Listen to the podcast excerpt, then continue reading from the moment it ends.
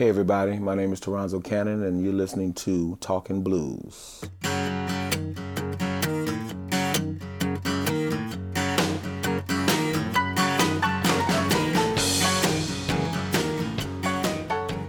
So, we just established that you were on episode 56, okay. which which aired, I think, sometime in March of 2017. Okay. The last time we spoke was actually New Year's Eve 2016 at Buddy Guy's. New Year's Eve, wow.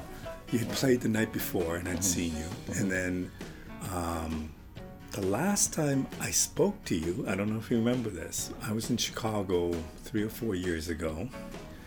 I was just going to Smith and Wollensky's for lunch and my phone rang. And it was you. And you said, I'm driving down Michigan. I saw you and I was honking at you. oh, wow. You were, so you're driving your bus, you're honking at me.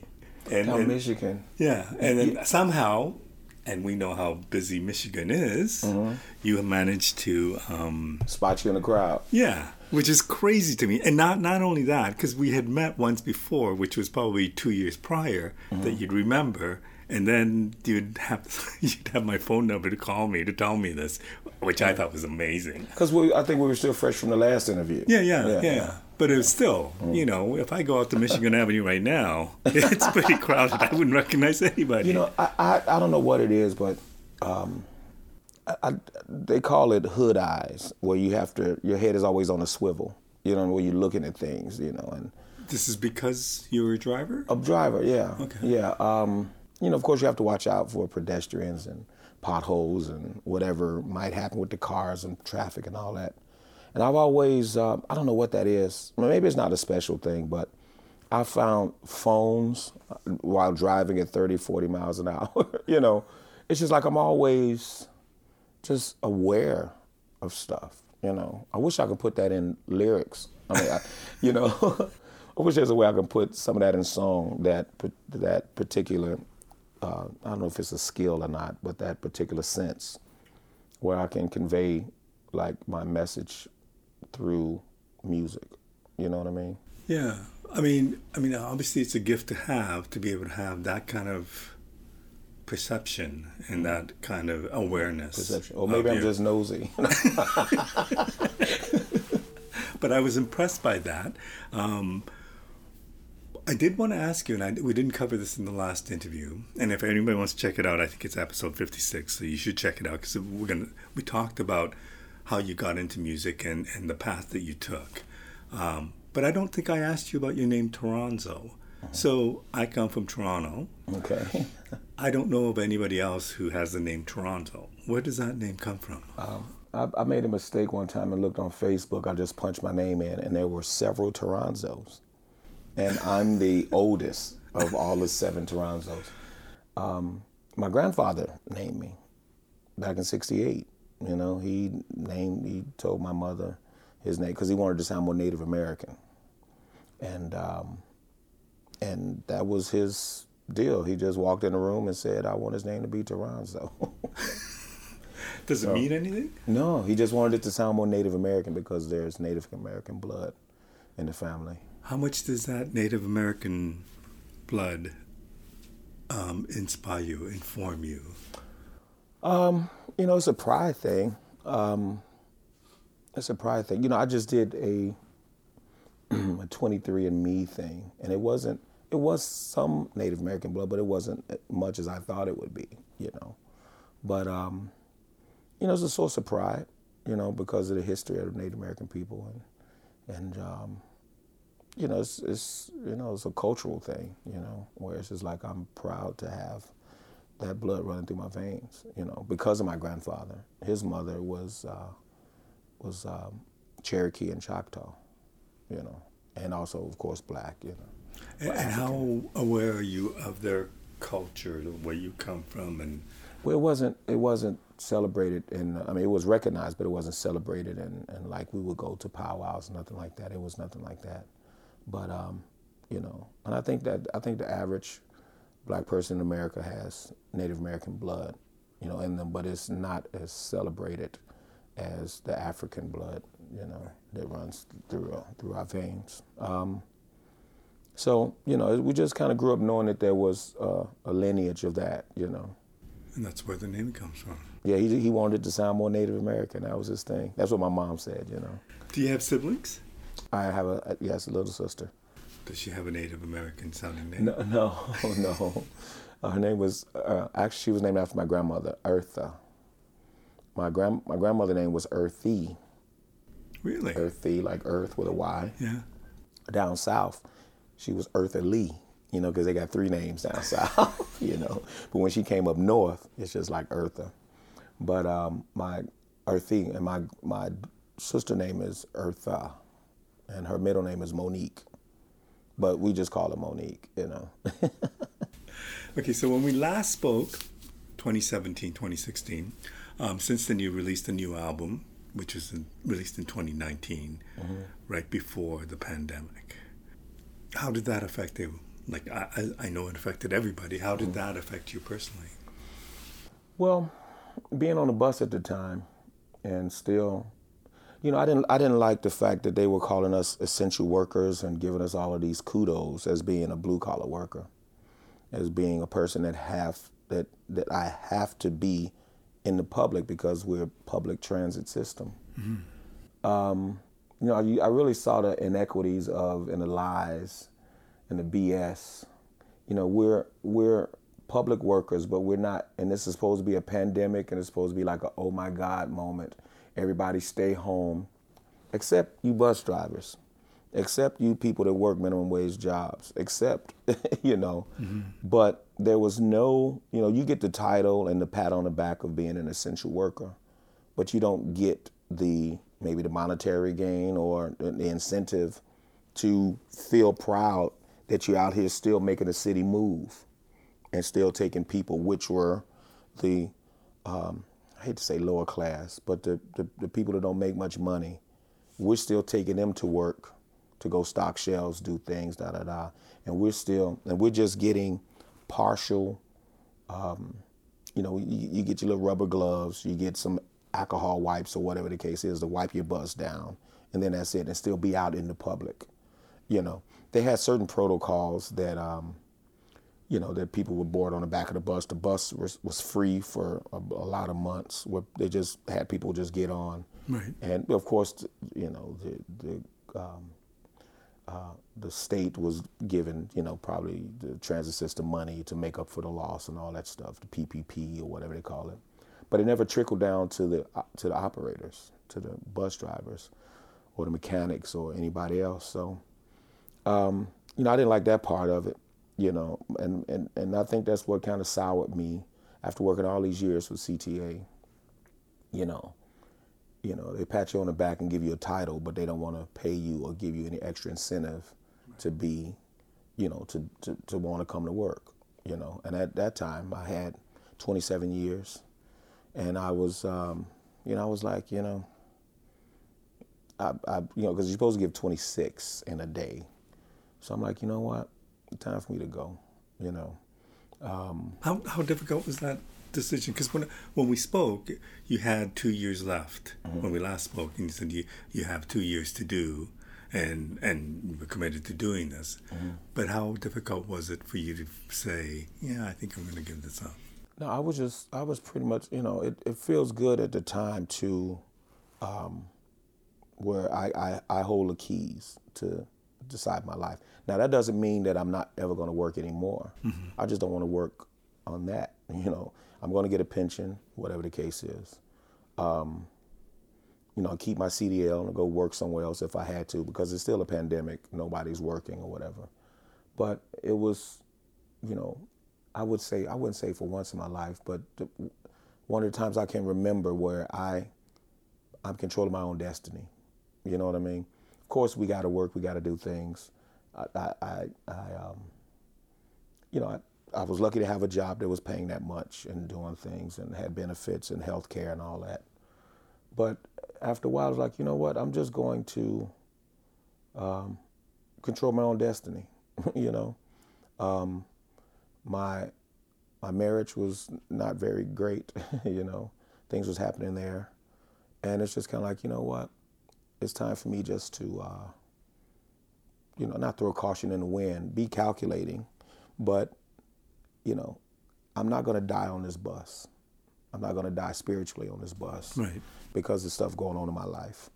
Um, I'm not going to uh, die physically on the bus, you know, from working bad neighborhoods because I was stuck on one street for six months, and it was the worst, one of the worst. It's one of the worst streets in Chicago, Laramie, Laramie Street, and there was looting and burning, and like I, you know, that day after, like you know when they were they had riots and all that stuff.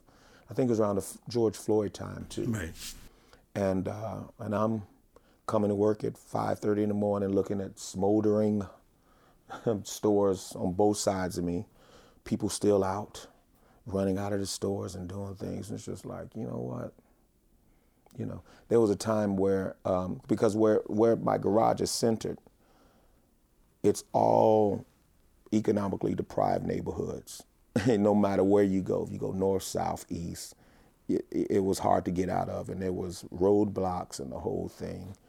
You see helicopters, and it's just like, you know, this is this this this is not cool. Um, not that I ever, you know, enjoyed waking up, you know, at 4:30 in the morning to get to work at five, but it's something I had to do. Right. You do what you got to do to do what you want to do, you know. Um, and I was just I just figured, you know, it's my time, and I'll take whatever bag they give me, and I'll find my own insurance because they wanted me to stay three more years, and I was like I don't have three more years. You know, I, I reflected back to a uh, Blue Angels, the Blue Angels um, flight team, uh, flight yeah. team, yeah. and there was this uh, older black guy, and he retired abruptly, and people were wondering like, like why would he, why would he do that? You know, and he felt, and he he said, I'm losing my edge. And the fact that you are flying a million dollar plane, million plus dollar plane, and you know in your spirit as a man, I don't got it anymore. I don't have any more to offer because if if if he crashes, he's going to take other people's lives and things like that. And I, that always stuck with me when I read read that story maybe ten years ago, twelve years ago, and um, and that's just that's just the way I felt. I don't have any more in me when it comes to that bus, because it's you know people uh, from downtown to the neighborhoods, and this ignorance is just not a race thing. It's just a it's a people thing, right. And it, it, ignorance doesn't have a, a tax bracket. you know what I mean? Mm-hmm. You know, I would get ignorance when I would work downtown, like on Michigan Avenue. I would get ignorance in in the economically deprived neighborhoods. You know, and it was just, and then you get ignorance from the management. You know, of of the the, the garage. Not all of them, some of them um, because there was some that really was in my corner because I was a musician, and you know, and they were like proud of me to do things. I was on the radar of CTA, of being, you know, I was I was like a feel good story for CTA, mm-hmm. you know, because oh, but I never wanted them to know that I played blues or was out, right. you know, um, uh, getting not much sleep, you know, because that's the first thing that they'll say probably and they'll run their little spies or whatever the case is. Um, you know, they'll say things like, um, you know, or they would. I would. I always thought they would say, "Well, he's out carousing, he's out drinking, he's out, you know, doing whatever," and then he's coming to drive this, you know, expensive bus with people's lives in his hands. And I never wanted them to know that until the Channel Nine story, a WGN story went on me. Went on. Me. But as far as you know, the ignorance and just me at my my tipping point where I'm like, I find my own insurance. I don't have three more years to give you guys. I don't want to be part of the union because the union was never no good to me. You know, that was another thing where it was just like, you know, I, and I felt that I had, I can control my own destiny. Where it's like, I'm going to do this and let the chips fall where they may. You know, what kind of, what kind of man do I profess to be? You know, where it's like, again, I'm not going to stop working, but I don't want to do this anymore because of all of the extenuating, uh, you know, circumstances or whatever, if that's the right word. When did you retire? October 1st of 2020. Okay, so you stuck it out for a bit after yeah. the pandemic. Yeah. yeah. Um, musically, what was happening I, am sure everything was shut down for a while, but mm. by 2020, was anything happening musically? This was doing, um, we're doing um, uh, live streams and things like that. You know, um, you know, there were, you know, the live stream thing was okay, but at some point, you know, I I didn't realize until I did my first live stream where I need audience interaction. Yeah. I mean, it must be weird. Yeah, yeah, I, I, I, crave it because it's like when you do your song, and I'm very, again, like seeing you on a crowded Michigan Avenue. I'm very, it's word intuitive or whatever. Know, when I see something in the audience, I'll right. play on it. You know, I might see a lady with a red dress on. I might say something, or a dude over there, you know, looking like he didn't want to be there. I'm, you know, I'm, I'm, I'm aware what's going on around me, and you don't have that when you do a live stream. You just see a person doing this with a camera, you know, and it's like, okay, so maybe I should just, you know, mess with the guys in the band. You know what I mean? To have some kind of feeling where I can get some emotion. You know, talk crazy to the guys in the band and, and play the music. You know, so. When you decided to retire, did you decide I'm going to focus more on music, or did you have other things in mind? Well, of course, more music because that would be after that would be part of my plan to to make money along with, you know, um, retirement money and all that stuff, and um, and um, so yeah. But I, I told myself, and I didn't I didn't I didn't heed my own advice because I I was thinking and I was telling other musicians, hey man, we got to come out with something after. Like you can't come with the same stuff after this pandemic, you know. Ex- explain why. Like what was the thinking behind that? Um, you know, everybody got sat down for a year and a half, mm. basically. Go somewhere, go in the corner, sit think about yourself, think about what's around you, da da da. I was thinking in my mind you know, as, as a musician, you got to come out fresh with different stuff for the audience to say, okay, Toronzo's back or whoever's back with new stuff and oh my God, that kind of thing. And I should have been right, but I was going through again um, personal problems, you know, um, uh, and I was, you know, I, it, it's, it was, was kind of stifling to me a little bit where I was not happy where I was living and the whole thing and uh, I just uh, I couldn't I, I, didn't heed my own advice. You know what I mean? I, I, I wasn't motivated to write. You know, most of my songs wasn't fun loving and and witty like that. I would try to write on a, a different perspective. They were um, not angry, but they were. It was a different deal, you know. It was a different um, a different feeling to write under. What could you even write? Like, were you still motivated to write? well, creative. I was I was motivated to write, but it seemed like topics that were just kind of like the same thing of, you know, not not woe is me type right. thing, but I wasn't as witty or funny. Like you know, I took a witty take on insurance, you know, where it's a it's a serious subject, but it was funny in a way about you know the colonoscopy and all that stuff, you know, you know, but um, it's you know some things just didn't come out like that, and um, and you could feel it. You knew. I, after I realized it, I was sitting back saying, "Oh wow, I'm in a funk." You know what I mean? Like even now, sometimes I I I, I say I did my best riding on the bus, and I missed because people say, "Do you miss the bus?" And I say, "Well, I missed the discipline of it." Because I had some place to be. I knew I was going to be on that bus for 10 hours a day. I knew I had to squeeze in writing. I could th- think I didn't, I, you know, I, you know, I could split my mind and still, of course, focus on my, you know, driving uh, duties, but still have my pe- my pencil and paper in my pocket to to um, write. You know, mm something came to me. If I look and see something, oh, whoop, okay, you know, man walking with a limp or something like that. You know, um, but now when I wake up, it's like I'm retired. It's like I look around and okay, you know what I mean? What does the day have to offer? You know, I take it on a hobby of with the one wheel kind of thing, you know, first, and then now the unicycle, and then I, I, I tried to use that as a muse just to go out and clear my head and do things like that. Um, Is it offering the same kind of inspiration, motivation? Mm, no, not not like not like being on the bus, not like being on the bus. Um, it's freeing, mm-hmm. but it's freeing to the point where it's almost time waster. It's too freeing, if that makes sense. Yeah, but I, I also wonder, and I, I, you know, I often think um, how much I've been affected by the pandemic, or how much everybody has been affected by the pandemic. So you're going mm. through things in, with your family, you're going through work, you're going through the pandemic. Mm-hmm. Like there's a lot going on, and who knows if it's one thing or multiple things yeah. that just. That, and then the other thing is, I think we're close in age. Mm-hmm. There's that age thing too, where yeah. you just don't.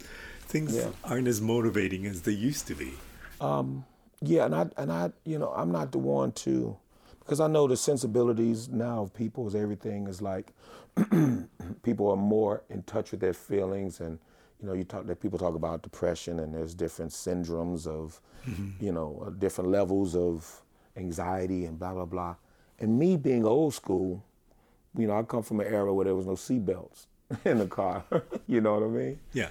You know uh, everybody there was three in the front seat and there was four in the back you know? Um, you know, I, I'm not quick to to say, "Oh my God, I might be depressed." You know what I mean? Because mm-hmm. I don't, I, am not cut like that. I don't think. But then I think I sit back and think like, "Am I going through something?" You know, but, but I'm not quick to put lay my hat on it and say that's what it is because I don't want to. I don't want to crutch. I don't want to feel like I'm giving myself a crutch. I want to figure out how to get out of it. You know what I mean? And um, and and and be again a, not a product. I'm all, I've always been a productive member of society, but a productive member of myself, if that makes any sense. Oh yeah, for sure. But I also wonder when you decided you would retire, did you have in mind what that really meant? Because I, I long for the day that I retire, but mm the day that I retire and I if I don't do anything, I don't know what that would be like for me. I know you have music and you have your family or whatever, but mm-hmm. but I, I don't know. Once you made that decision, you thought, okay, when I retire, this is what I'm going to do. These yeah. are the things I will do to make my days productive. Yeah, but at that time, when I retired, again, I wasn't happy where I was at then right. because I had moved out of my home and things like that, and uh, just wasn't it wasn't happy. Mm-hmm. You know, I thought it was going to be something cool, but it turned out it wasn't and uh, um, yeah, I just you know I, I again I'm filling my days up with you know getting odd gigs. You know again you know uh, living off of whatever re- retirement it is and stuff like that, and. Uh, uh, you know, going through the process of separation and all that stuff, and finding my own way and rebuilding, you know, my life again as a single guy. You know, um, again, I never thought that it would be like it is. You know, you, mm-hmm. you, you, never like you can plan. You know, I think I don't know what the saying is. You can plan, but life got a different plan for you. Yeah, or you make plans and life gets in the way. Exactly. Yeah. And um, you know, I just I, I, really never thought about. it. I just figured, okay, I don't have to wake up at five o'clock in the morning anymore. Right. You know, but then now I'm still kind of in the pandemic era. You know, and it was like, okay, I'm gonna breathe for six months and just be cool and see how it feels to be just a cat that don't have an obligation to have to go punch in. And then that turned into a year, and then that turned into like a year and a half, and it's like, whoa, you know. And then of course other, you know, life changes and stuff like that, moving a couple of times. It's just, you know. But I'm, I'm back on the ball now, you know. Um, but you also had the advantage. On, it's funny because last time we spoke about being a part-time musician versus a full-time musician. yeah. Um, but you had the advantage of, I presume, not having to worry about income mm-hmm. while you're working at the CTA mm-hmm. during the pandemic, and also when you retired, mm-hmm. there was income. So it wasn't like, what am, where am I, how am I going to get my next meal? Mm-hmm. Plus, you had the additional source of income with your music. Mm-hmm. I wonder, at what point did you feel like you've turned things around? Like, where are you at right now when you said? I'm feeling better about things. Well, as far as like you know, writing and and and my own space, my own thoughts and things like that, and it could be um, again, when you get little, you know, um, uh, um, side ventures like again like the little unicycle thing, you know, um, a hobby, hobby. Right. Um, it can be expensive because you got to buy stuff and do it. You know what I mean? Helmets and stuff. yeah. But as far as me, um, like worrying about eating and all that stuff, you know, I, again, I have a pension, I have things, I'm not worried about it. And again, if things get hard, then um, I get a job. you know what I mean? Right. I mean, I kept my CDL. I'll find something to do. Um, I, am I'm, I'm not worried about that part of it as far as paying my bills and stuff like that. You know. But musically, so when when did you when you decided? Well, the stuff I'm writing just doesn't seem to be really me, or they seem somewhat depressing, or whatever. When mm-hmm. did you come out of that? How did you come out of that? Um, I think I'm still coming out of it. You know what I mean? There's days where it's just like I'll let the sun set, and and sometimes don't even touch the paper. You know, because I'm sitting there looking at TV, or I'm out on that thing, or I'm smiling in somebody's face, if you know what I mean. You know, and um, you know, um, and next thing you know, it is like the sun set. And I'm like, wow, I haven't done anything, and it makes it, it, it weighs on you. It, it weighs on me you know, makes me feel bad was like I wasted a day, you know. But then people that I talk to that's close to me say, well, you know, you deserve that because you worked on the bus for 20. But that, to me, that's no excuse. It's like, okay, I could have got a hot six months of, let's see how it feels just to be whatever. But again, I was mixed up in a situation where I wasn't happy where I was living and the whole thing. So I really didn't feel that. You know, I didn't feel the relaxation because that particular relationship was tense. And, uh, um, so uh, I'm still. I think I'm still coming out of it. I'm writing my songs. You know, me and Bruce are talking. Um, you know, we talk about the songs and things like that. So um, we just have to fine tune everything. You know. And so now, when you go on stage, I think you're playing Buddy Guys in a week or two. Yeah. Um, what's it like? What's it feel like? Does it feel like it used to? Does it feel different? Well, um, well, no. I, I feel like I'm I would say more in command of the stage. I feel, you know. Um, oh, maybe I should ask, what did it feel like not playing for? I don't know how long it was, a year or whatever. Um, my mind was, um, again, I was getting gigs, and I was missing the stage. But again, my mind was wrapped up on stuff that was going on in my life right. that didn't that I wasn't pining about the stage as much because I was trying to deal with life stuff, you know. So, you know, it was uh, an exchange of like, okay, I know I'm not playing, but I got to deal with this, that kind of stuff, you know. So I really didn't think about it. I wasn't pining over the stage.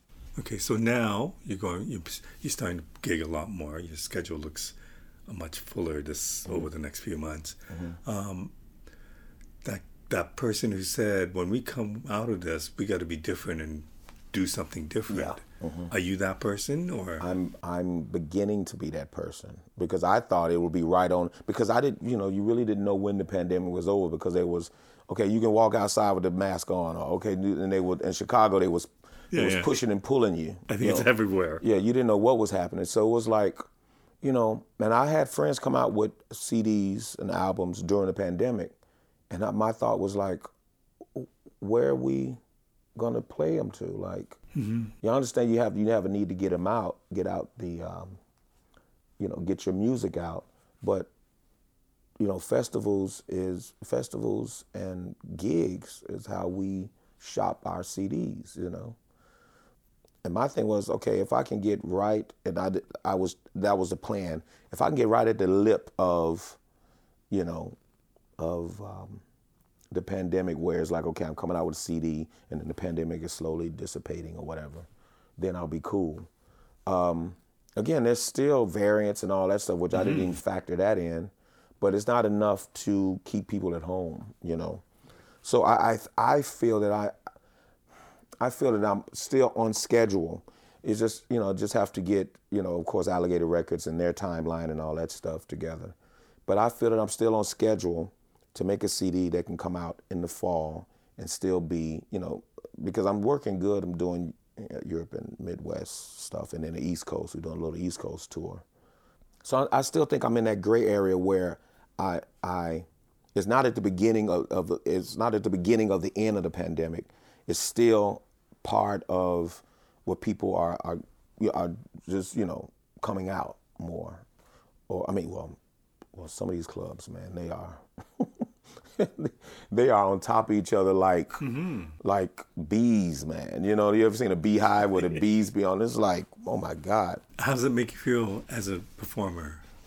Well, it feels good that people are still are coming out and and still digging the music. You know, and uh, we did Germany last August, which is closer to the end of the pandemic, but they hadn't seen live music in 18 months, and you could have did anything and they would have said, "Oh my God, like thank you." And there's that aspect of the music too, where it's like, you know, um, I, I want to be able to do something, have something fresh for the for the you know for the people. Well, again, like I, my thought when I was telling cats, you know, my advice, we got to come out with something new and hard hitting, or just different from what you did pre-pandemic. But do you mean just basically new material, or do you mean more than that? Is it a new attitude? Is it a new presentation? New, new material, maybe a, different style of dress, maybe um, a better style of dress. You know, maybe.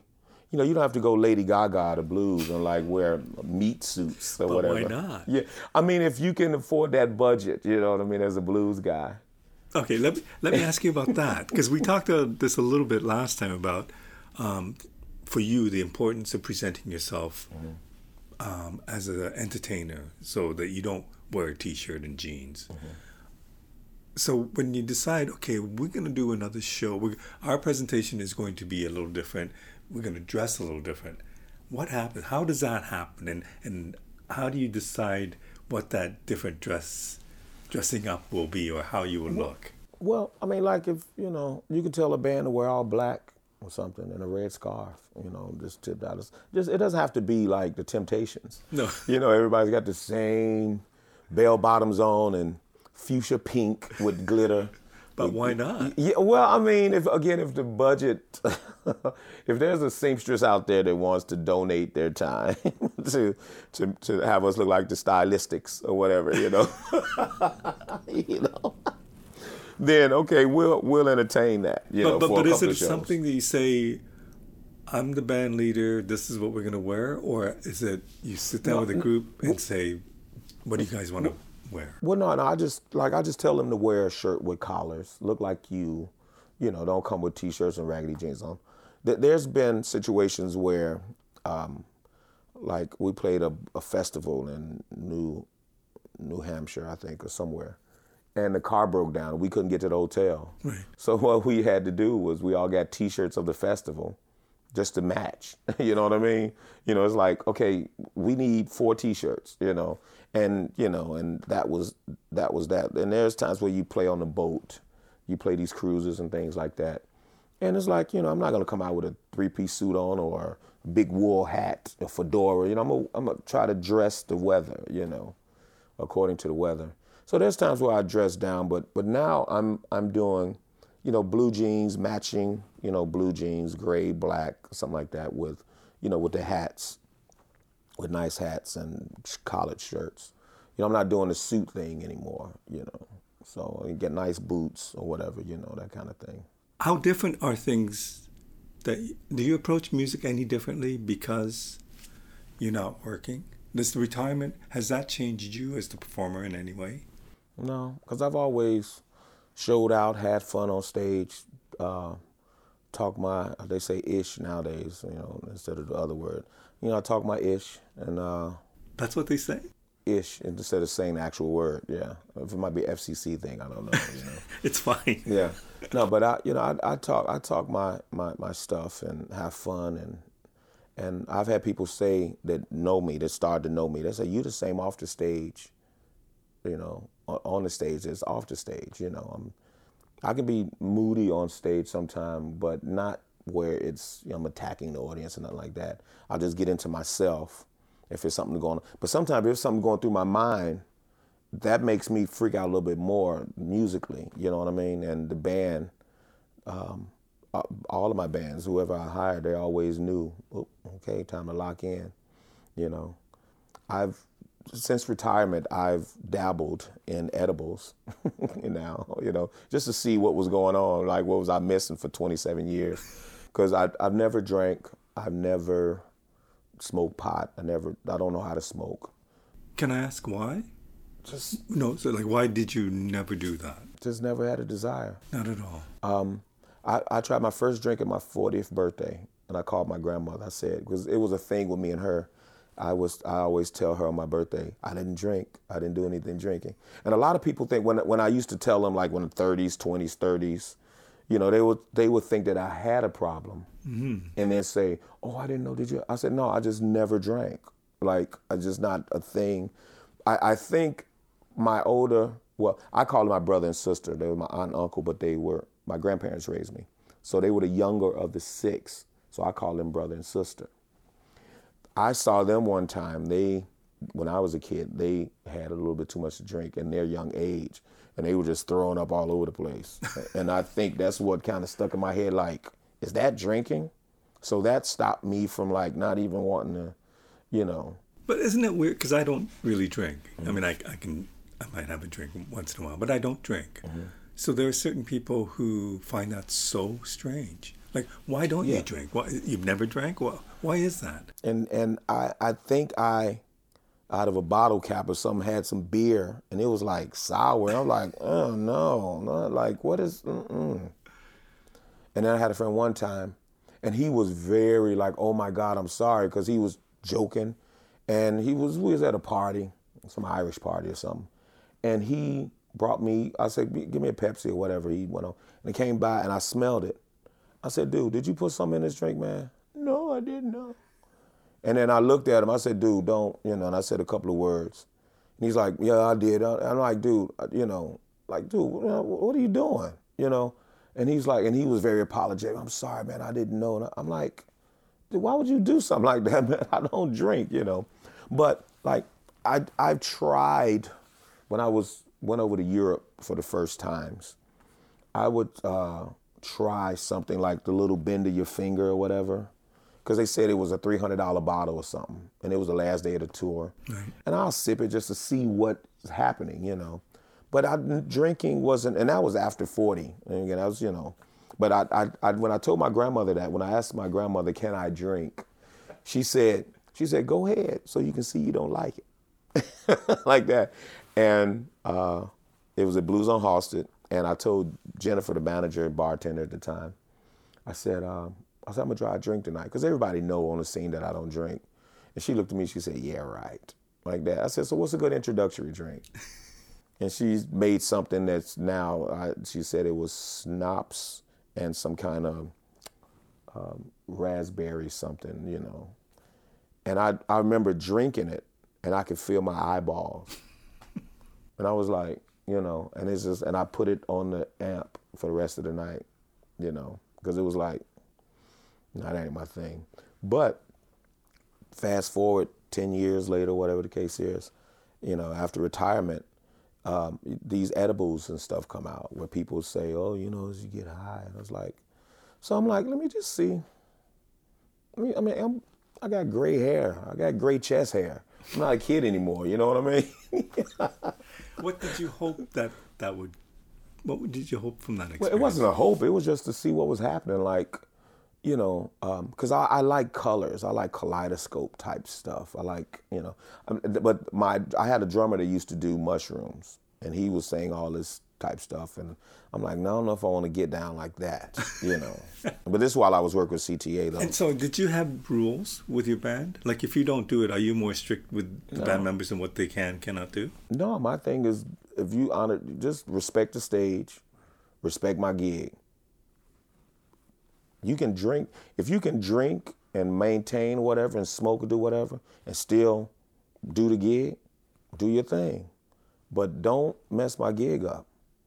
Don't be somewhere and I'm trying to call off a cue and you somewhere looking at stars and, you know, blue moons, star lucky charms or whatever. you know what I mean? It's like, don't do that, you know. But uh, yeah, I don't, I don't, I'm not demanding on the band, you know. But uh, yeah, I've, you know, like I said, I've tried, and they are kind of like, you know, I, I, don't do a whole dose. I do like a low dosage or whatever, like a half a gummy. And I have tried on occasion when I'm in the house in a controlled area.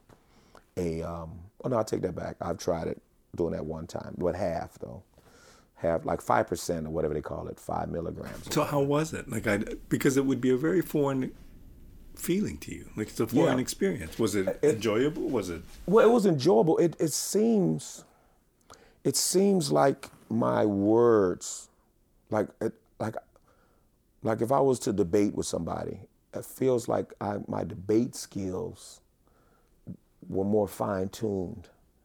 And I'm like, wow, if I can transfer that on paper. Because there's sometimes where I would take half of a gummy or whatever, five milligrams, what do they call it. And then I, when it kicks in after an hour or whatever, I'll start playing. I'm like, wow, that feels, that feels different. And I, I would record myself just to see if I'm doing anything different, you know. So to me, it was all it was like a learning thing where I would write words down and like little quips or whatever I would say that sound very witty and funny. I would write them down, and um, sometimes it'd be like, oh, no, I I say that anyway, you know, like that's something that sounded like something I would say. So I was really just kind of testing myself and and want and just you know I wasn't just going in to escape or get away from anything. I just wanted to see how it felt, you know, where and it's it's a freaky feeling where it's like there's a time kind of delay. Like if I'm if you're leaning back looking at TV and then it kicks in and then you sit up, it still feels like you it still feels like you're laying back. Right, right. And um but there's been some there's been some funny times too as far as laughing. That's mm-hmm. that's part of it. Eating is part of it, like the little munchy stuff. And I was like, that's real stuff. You know, because again, I'm I even though I feel young, I'm 54. I'm at that time 52 or whatever. You know, it's like, you know, why not try it? You know, I'm not selling it. You know, I'm not. It's legal now. You know, I'm not somewhere in an alley buying stuff, looking around my show. You know, I never put myself in danger or anything with it. You know, right. but but again, just to try it to again on the writing purposes and under, um, you know, playing, you know, guitar and stuff like that. But I mean, I, I know from past experiences mm-hmm. where certain things sounded much better. You know, I, re- I remember listening to a Dire Straits album mm-hmm. and thinking Telegraph Road was like the most amazing thing because when I listened to it, mm-hmm. but um, there's that danger of thinking, wow, this sounds great. And then the next day you look at it and it doesn't sound that great. Yeah, I, I don't know what that sense is. And um, I don't know what that is, but it, like I say, it for that moment, for that hour or whatever it is, it, it's it's kind of cool. But mm it's something that I don't want to do every day. Where it's like, oh my God, I can't wait to eat an edible. Yeah, yeah, yeah.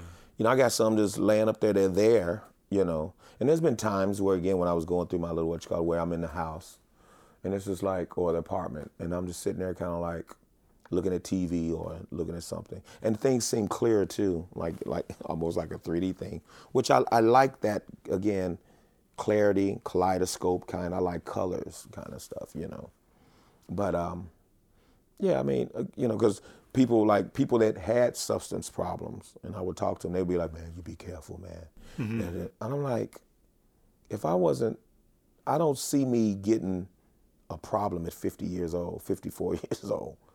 You know, I think I got enough, you know, sense to not want to do anything for 52 years or 40 years. Because again, the drinking, you know what I mean? I'm, I'm um, not a matter of fact type of dude, but I'm, I'm very aware of what's happening. Again, I can spot you if I can spot you on Michigan Avenue. Exactly. I mean, you know, it's it's just like you know, I'm very aware of what's going on around me and what's happening, and I don't ever want to dull my senses or try to escape something that's going to be there the next day. Do you feel like it does dull your senses in any ways? I mean, because if you're very aware of everything and you have certain control, and I think control is important to you, mm-hmm. then when you lose that control, that could be a little intimidating or. It, it doesn't feel like I'm losing control though. Okay even though there's been times where it was like again you feel that delay reaction kind of thing right. but it's not in a situation where i'm in some kind of imminent danger or some kind you know what i mean if if if there is a loss of control I'm sitting there looking at TV, you know, or I'm maybe riding that thing in an area like where there's nobody around or something like that, you know. Um, uh, I'm not a. It sounds funny. I'm not a daytime user. You know what I mean? yeah. It, it's it's close to some kind of bedtime or at night where I'm not doing anything. You know. Well, I think yeah. you've always been a responsible person. Responsible. That's the word I yeah. like. Yeah. Yeah. So here we are. This is Good Friday. Um, this will probably be posted about a month from now. But as of Good Friday, what's the scene like in Chicago? I mean, has there been a lot of clubs that have disappeared over the last couple of years? Uh, are you playing a lot? Where well, do you stand right Well, I'm playing, like, I went back to playing Kingston Mines because um, the road gigs are kind of not as much, you know, in this interim or whatever. Um, so I, I came back to playing the Chicago clubs a little bit more. Kingston Mines is one of them, which is a, you know, um, it's a long night. You know, mm-hmm. you play three hours, but you're really there six hours. And what Excuse do you do me. the other three hours? This is when the other band is playing. Yeah, you have to sit there and wait for them to finish. And I don't, I don't too much like that format because it's it's um, I guess this is I just had a, I had a premonition of this.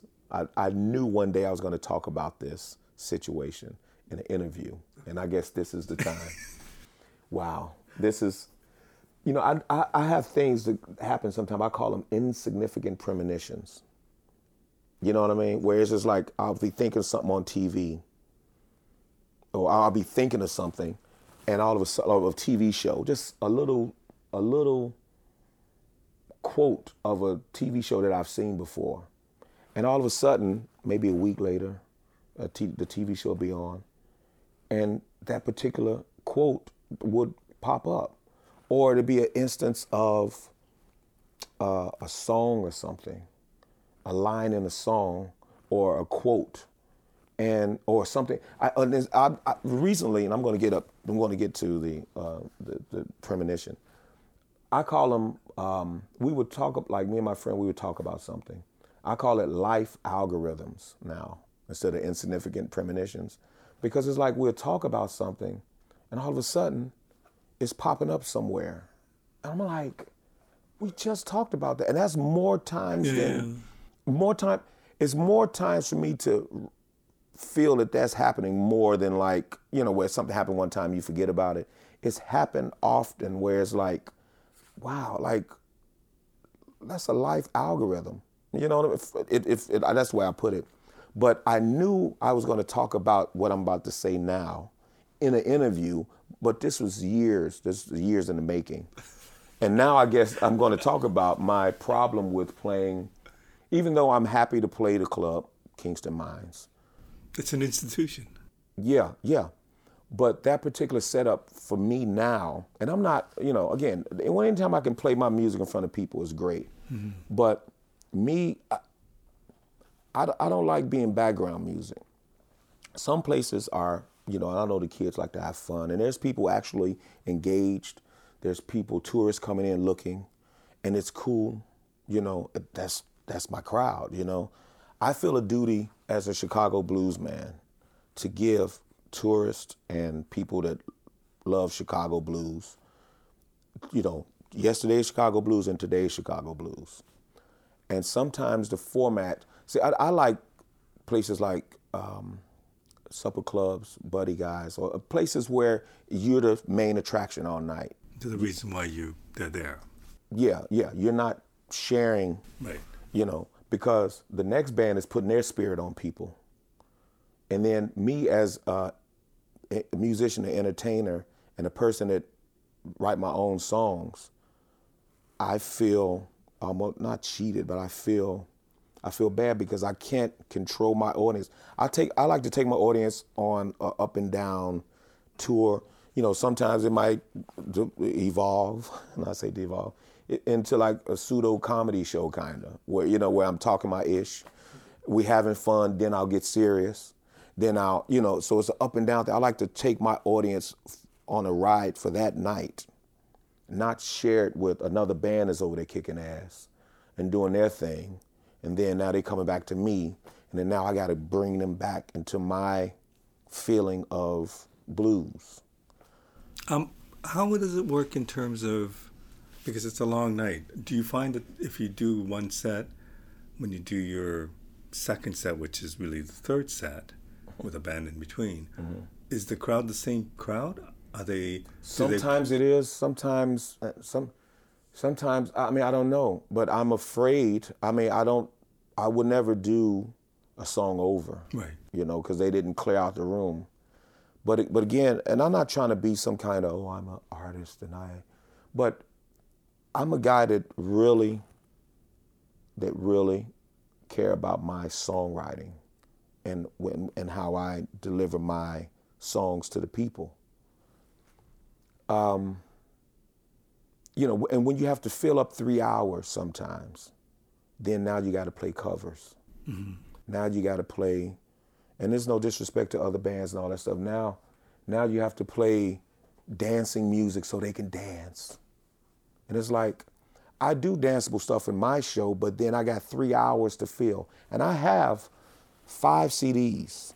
I can easily do I just don't know all of my stuff. You know what I mean? I mean, I can I could fill up that time and not play a cover and all that. But it to me it's it's draining. I mean, again, I'm happy to have the gig. I'm happy to be out and doing my thing and and showing the tourists and people that come to Chicago to see Chicago blues that this is what Chicago's doing now. But I don't like the fact that sometimes musicians have to play danceable music to get the crowd going so they can be attentive and look at you. Because if you're playing stuff like Bruno Mars and, and a, a lot of you know, R&B stuff, and that's not your show, the tourist sitting there looking like, is this Chicago blues now? Now he's to go back and talk ish to people because I feel a, a, a debt. Um, I'm towards the end of the night. I'll do some covers, Parliament Funkadelic or whatever. But that's like the end of the night. It's three thirty in the morning.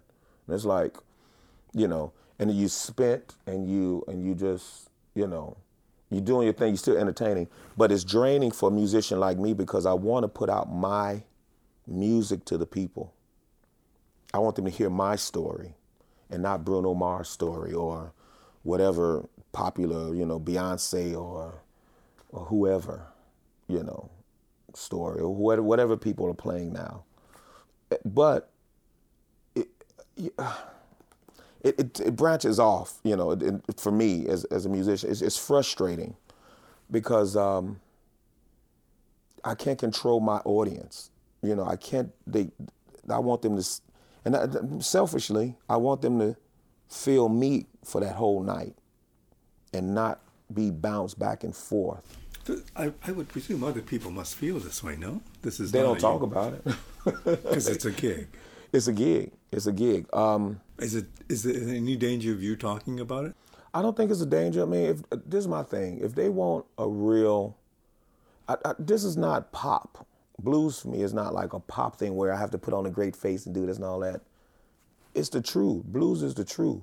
And as a musician, if I feel that, and again, that's their format. It works for years. It's a money making thing. You know, it's almost like I don't know if you saw the episode of Lucy with the chocolates on the conveyor belt.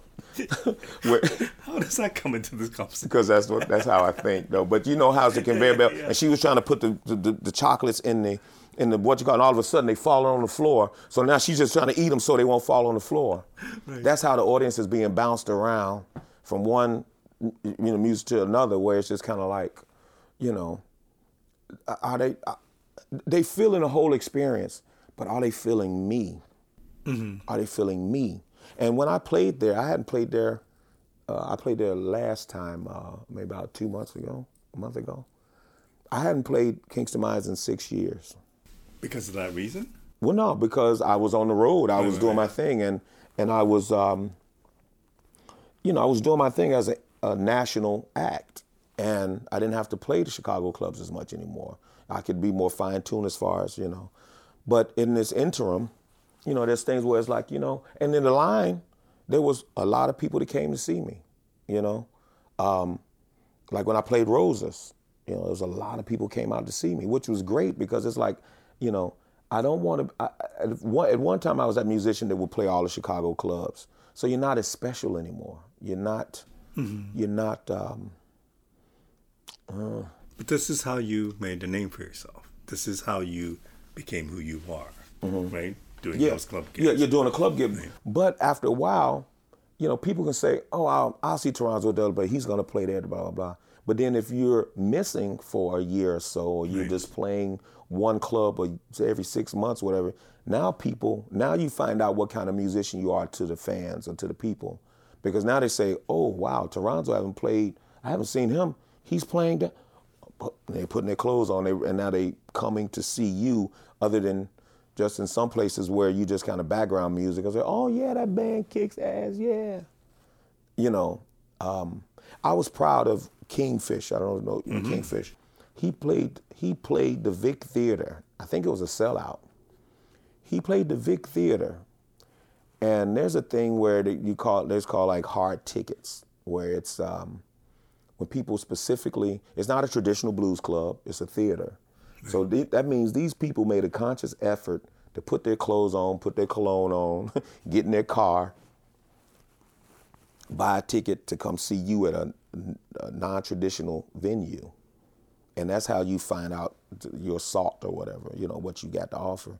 And he sold out the Vic, you know, uh, or it, if it wasn't sell, sold out, it looked sold out because the balcony was full, the floor was of course full, you know. Right. And uh, it was just great to see that. And I'm like, see, this is the, this is the goal, is to have people come out to specifically to see you and you're not background music. Again, where you're playing six hours, you know. Um, my main thing is, again, controlling my audience, feeling like a musician that's giving them my content and not just filling up space playing Bruno Mars or some funk tune or some tune, uh, cherry cherry wine or whatever it is. I don't like that song, man. I'm sorry. Um, okay, but part of this no, is oh whiskey. What's that song? Whiskey, something whiskey. It's a it's a rip off of Etta James song. Some country dude made it. Anyway, sorry. Um, but this is happening because, partly because of the pandemic. If the pandemic didn't happen, then you would still be touring a lot more and whatever, right? Yeah, yeah. How, as a Chicago musician, and I know you're very proud of that, mm-hmm. and I know that it's who you are. Mm-hmm. How different is what you take on the road to what you present in Chicago? And and and plays, presenting in Chicago often means playing to tourists, like at Buddy Guy's, where mm-hmm. most of the people are not from Chicago but from mm-hmm. out of town coming to see you. How different is is the act and the way you you, you do your show? How does it differ between playing in Belgium versus playing in Chicago? Well, Belgium sometimes there's a language, maybe a language barrier and things like that. But I still, I still talk my stuff. So you know right, what I mean? Right. I still do my thing. Before the pandemic in August, we played Japan. Oh, because this is funny. Because last time we spoke, you said that's a dream that you wanted mm-hmm. to go there. Yeah. How was that experience? Oh my God, it was it was cool, man. Aomori, Aomori, Japan, and see, this is the thing. You know, I'm very thoughtful of this particular festival had Chicago exclusively Chicago musicians for 17 years, mm. and and I thought like, man, that is that is very cool. That's like admirable that this particular city would have exclusively Chicago blues guys come over there for 17 years. And not one Chicago blues person thought of bringing a Chicago flag over there. You know what I mean? Yeah, yeah. And that's that's how again, I've always see when I was on the bus, I would sit and think about how to not, not market, but how to make myself like well, I guess market, how to brand myself without being a nuisance or hey, look at me, I'm over here. Hey, look, listen to my CD, listen to my music. You know how? And I because I couldn't afford full ads, a full page ads to do anything. So, but not one Chicago musician, because a lot of uh, a few musicians, they don't like they like to say, "Oh, I'm a bluesician." They don't never want to uphold Chicago. And that, you know, it's like, you know what? you guys keep doing that. I'm going to because this soil where we playing is is filled with blood, sweat, and tears of great Chicago bluesmen that came from down south and did something to this city that made Chicago a hub for blues. So I'm going to stand on that and take pride in that. While you guys just want to be a musician to play, I play everything. Anyway, that's how other people treat their, their music. But I, when I went over there, I, my thing, I needed Nora Jean Wallace, powerhouse. She's a Koko Taylor 2.0. Hmm. You know, just beautiful spirit, beautiful soul. Her story is great. You know, she lived on the plantation, you know, 65 years old, came to Chicago at 19, something like, you know, just the, the, the thing, like how it originally was happening. And um, not, I, I took a Chicago flag over there, you know, and uh, and actually two. They they got two flags because the when they came here, they played Lawry's, which was right across the street. Not played, but uh, a lot of the Japanese people that were sponsors of the festival came to Chicago, and they treated us to Lawry's Steakhouse, which used to be right across the street. And uh, isn't I mean, it there anymore? I think I think that building is for sale. I think. Oh, really? I just saw. Yeah, I just saw because I'm looking. I'm like, wow, Lawry's. I mean, I could be wrong. I could be wrong. But um, they came, they came, and I gave them like a real flag with the stitched in. The other one I had was just kind of like my little show flag or whatever. Right. And there was a lady that she was the MC for, for I think all 17 years. She was an MC there, and doing the, doing like one of the after parties or whatever. I, I had of course to translate all that, and I, I gave her the flag. I draped the flag around her and let her know that you know this is a Chicago thing. About thank you, and I thanked the you know the musicians and everybody. Cause Shun, I don't know if you know Shun Kikuta. He used to play with Koko Taylor. Um, his band backed me up, and me and uh, Nora. And I presented the flag and I gave them. I said, "Thank you for having Chicago musicians come over here for 17 years, and we'll present you with the flag." And I gave it to the MC lady she, you know, wrapped, wrapped herself around, which is very cool. But then when all of the big wigs came, and and, and Lawry's, you know, because I got Chicago flags all around the house, like real ones. I go to the real shop out south to get them stitched, the ones that they run up the flagpole, you know. Um, uh, I gave them a flag, and it was in the paper and the whole thing. But the the thing is, uh, as far as my my you say the music and how it um, if it changes.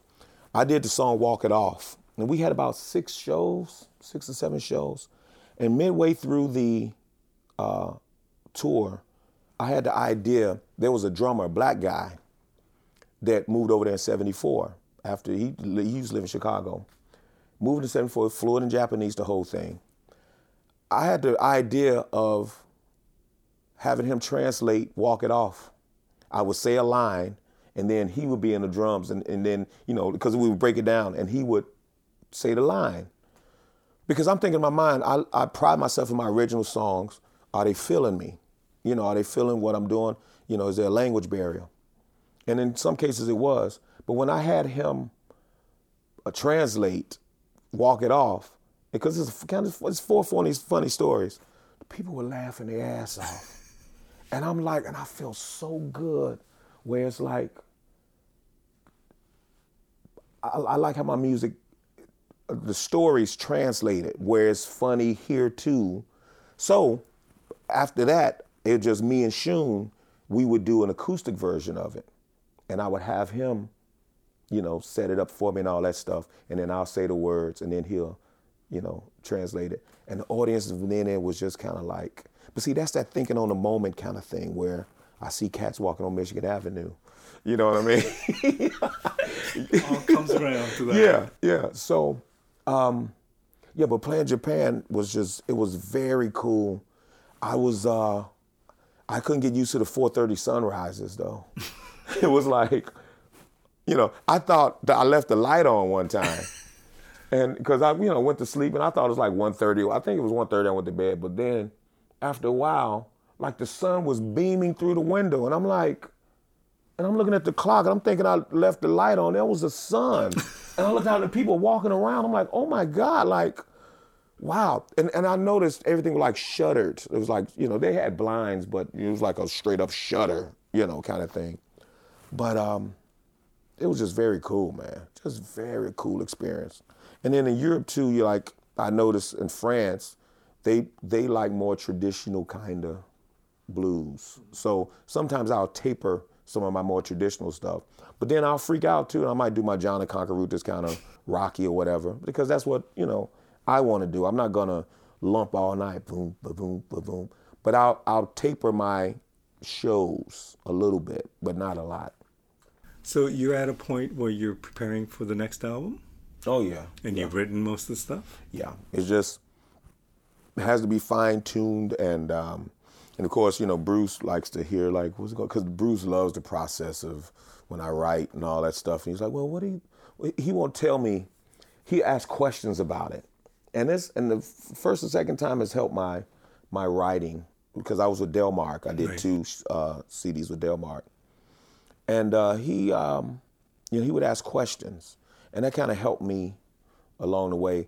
But then sometimes, you know, I would get fixed in my head where it's like I'll write something and say, "Was Bruce gonna say something?" You know, and I don't. I told him, I said, "Dude, I don't." I said, I, need to get you out of my head, man. I don't like. I said, I thank you for what's happening as far as using less words to get a point across, and I like that style of it where you don't have to say, "Ain't no mo gonna be." you know what I mean? You could just say, you know, you know, you could just say it in less words, but it still had the same impact, you know. Um, so yeah, so yeah, but I'm I'm close to, you know, uh, getting presenting it to the band to get a fuller sound and ask the bass player, what do you feel about like you know like bass lines and stuff. Everything I got everything acoustically was going on. There's some words that I there's some song endings that I have to fine tune because I don't like kind of like how the story, you know, is ended, you know, and that's just me just kind of overthinking things and, you know, you know, over, you know, overthinking stuff. Is is this the thing that you were talking about? I mean, is it close to the thing that you're talking about of coming out of the pandemic with something very new and something different, something? Oh yeah, yeah. It's it's gonna be it's gonna be some hard hitting songs. Um, it's gonna be some songs about, of course, you know, I mean, I always had in my albums uh, songs about maybe like a racial injustice kind of thing, or some things just like real stuff, like the silence of my friends, you know, or or um, um, you know, the strength to survive, things like that, you know. Um, you know, song the, one song I, I forgot same I forgot the um, the name of it, but it's a song about a, um, an abused wife an abused woman, I'm sorry, abused woman, a gay teen, and an immigrant. You know, those songs might not get much radio play, but for me, it's like to be, you know, this is other things that blues men think about other than, at least me, than my woman left me type stuff. You know what I mean? It's like real situations, you know.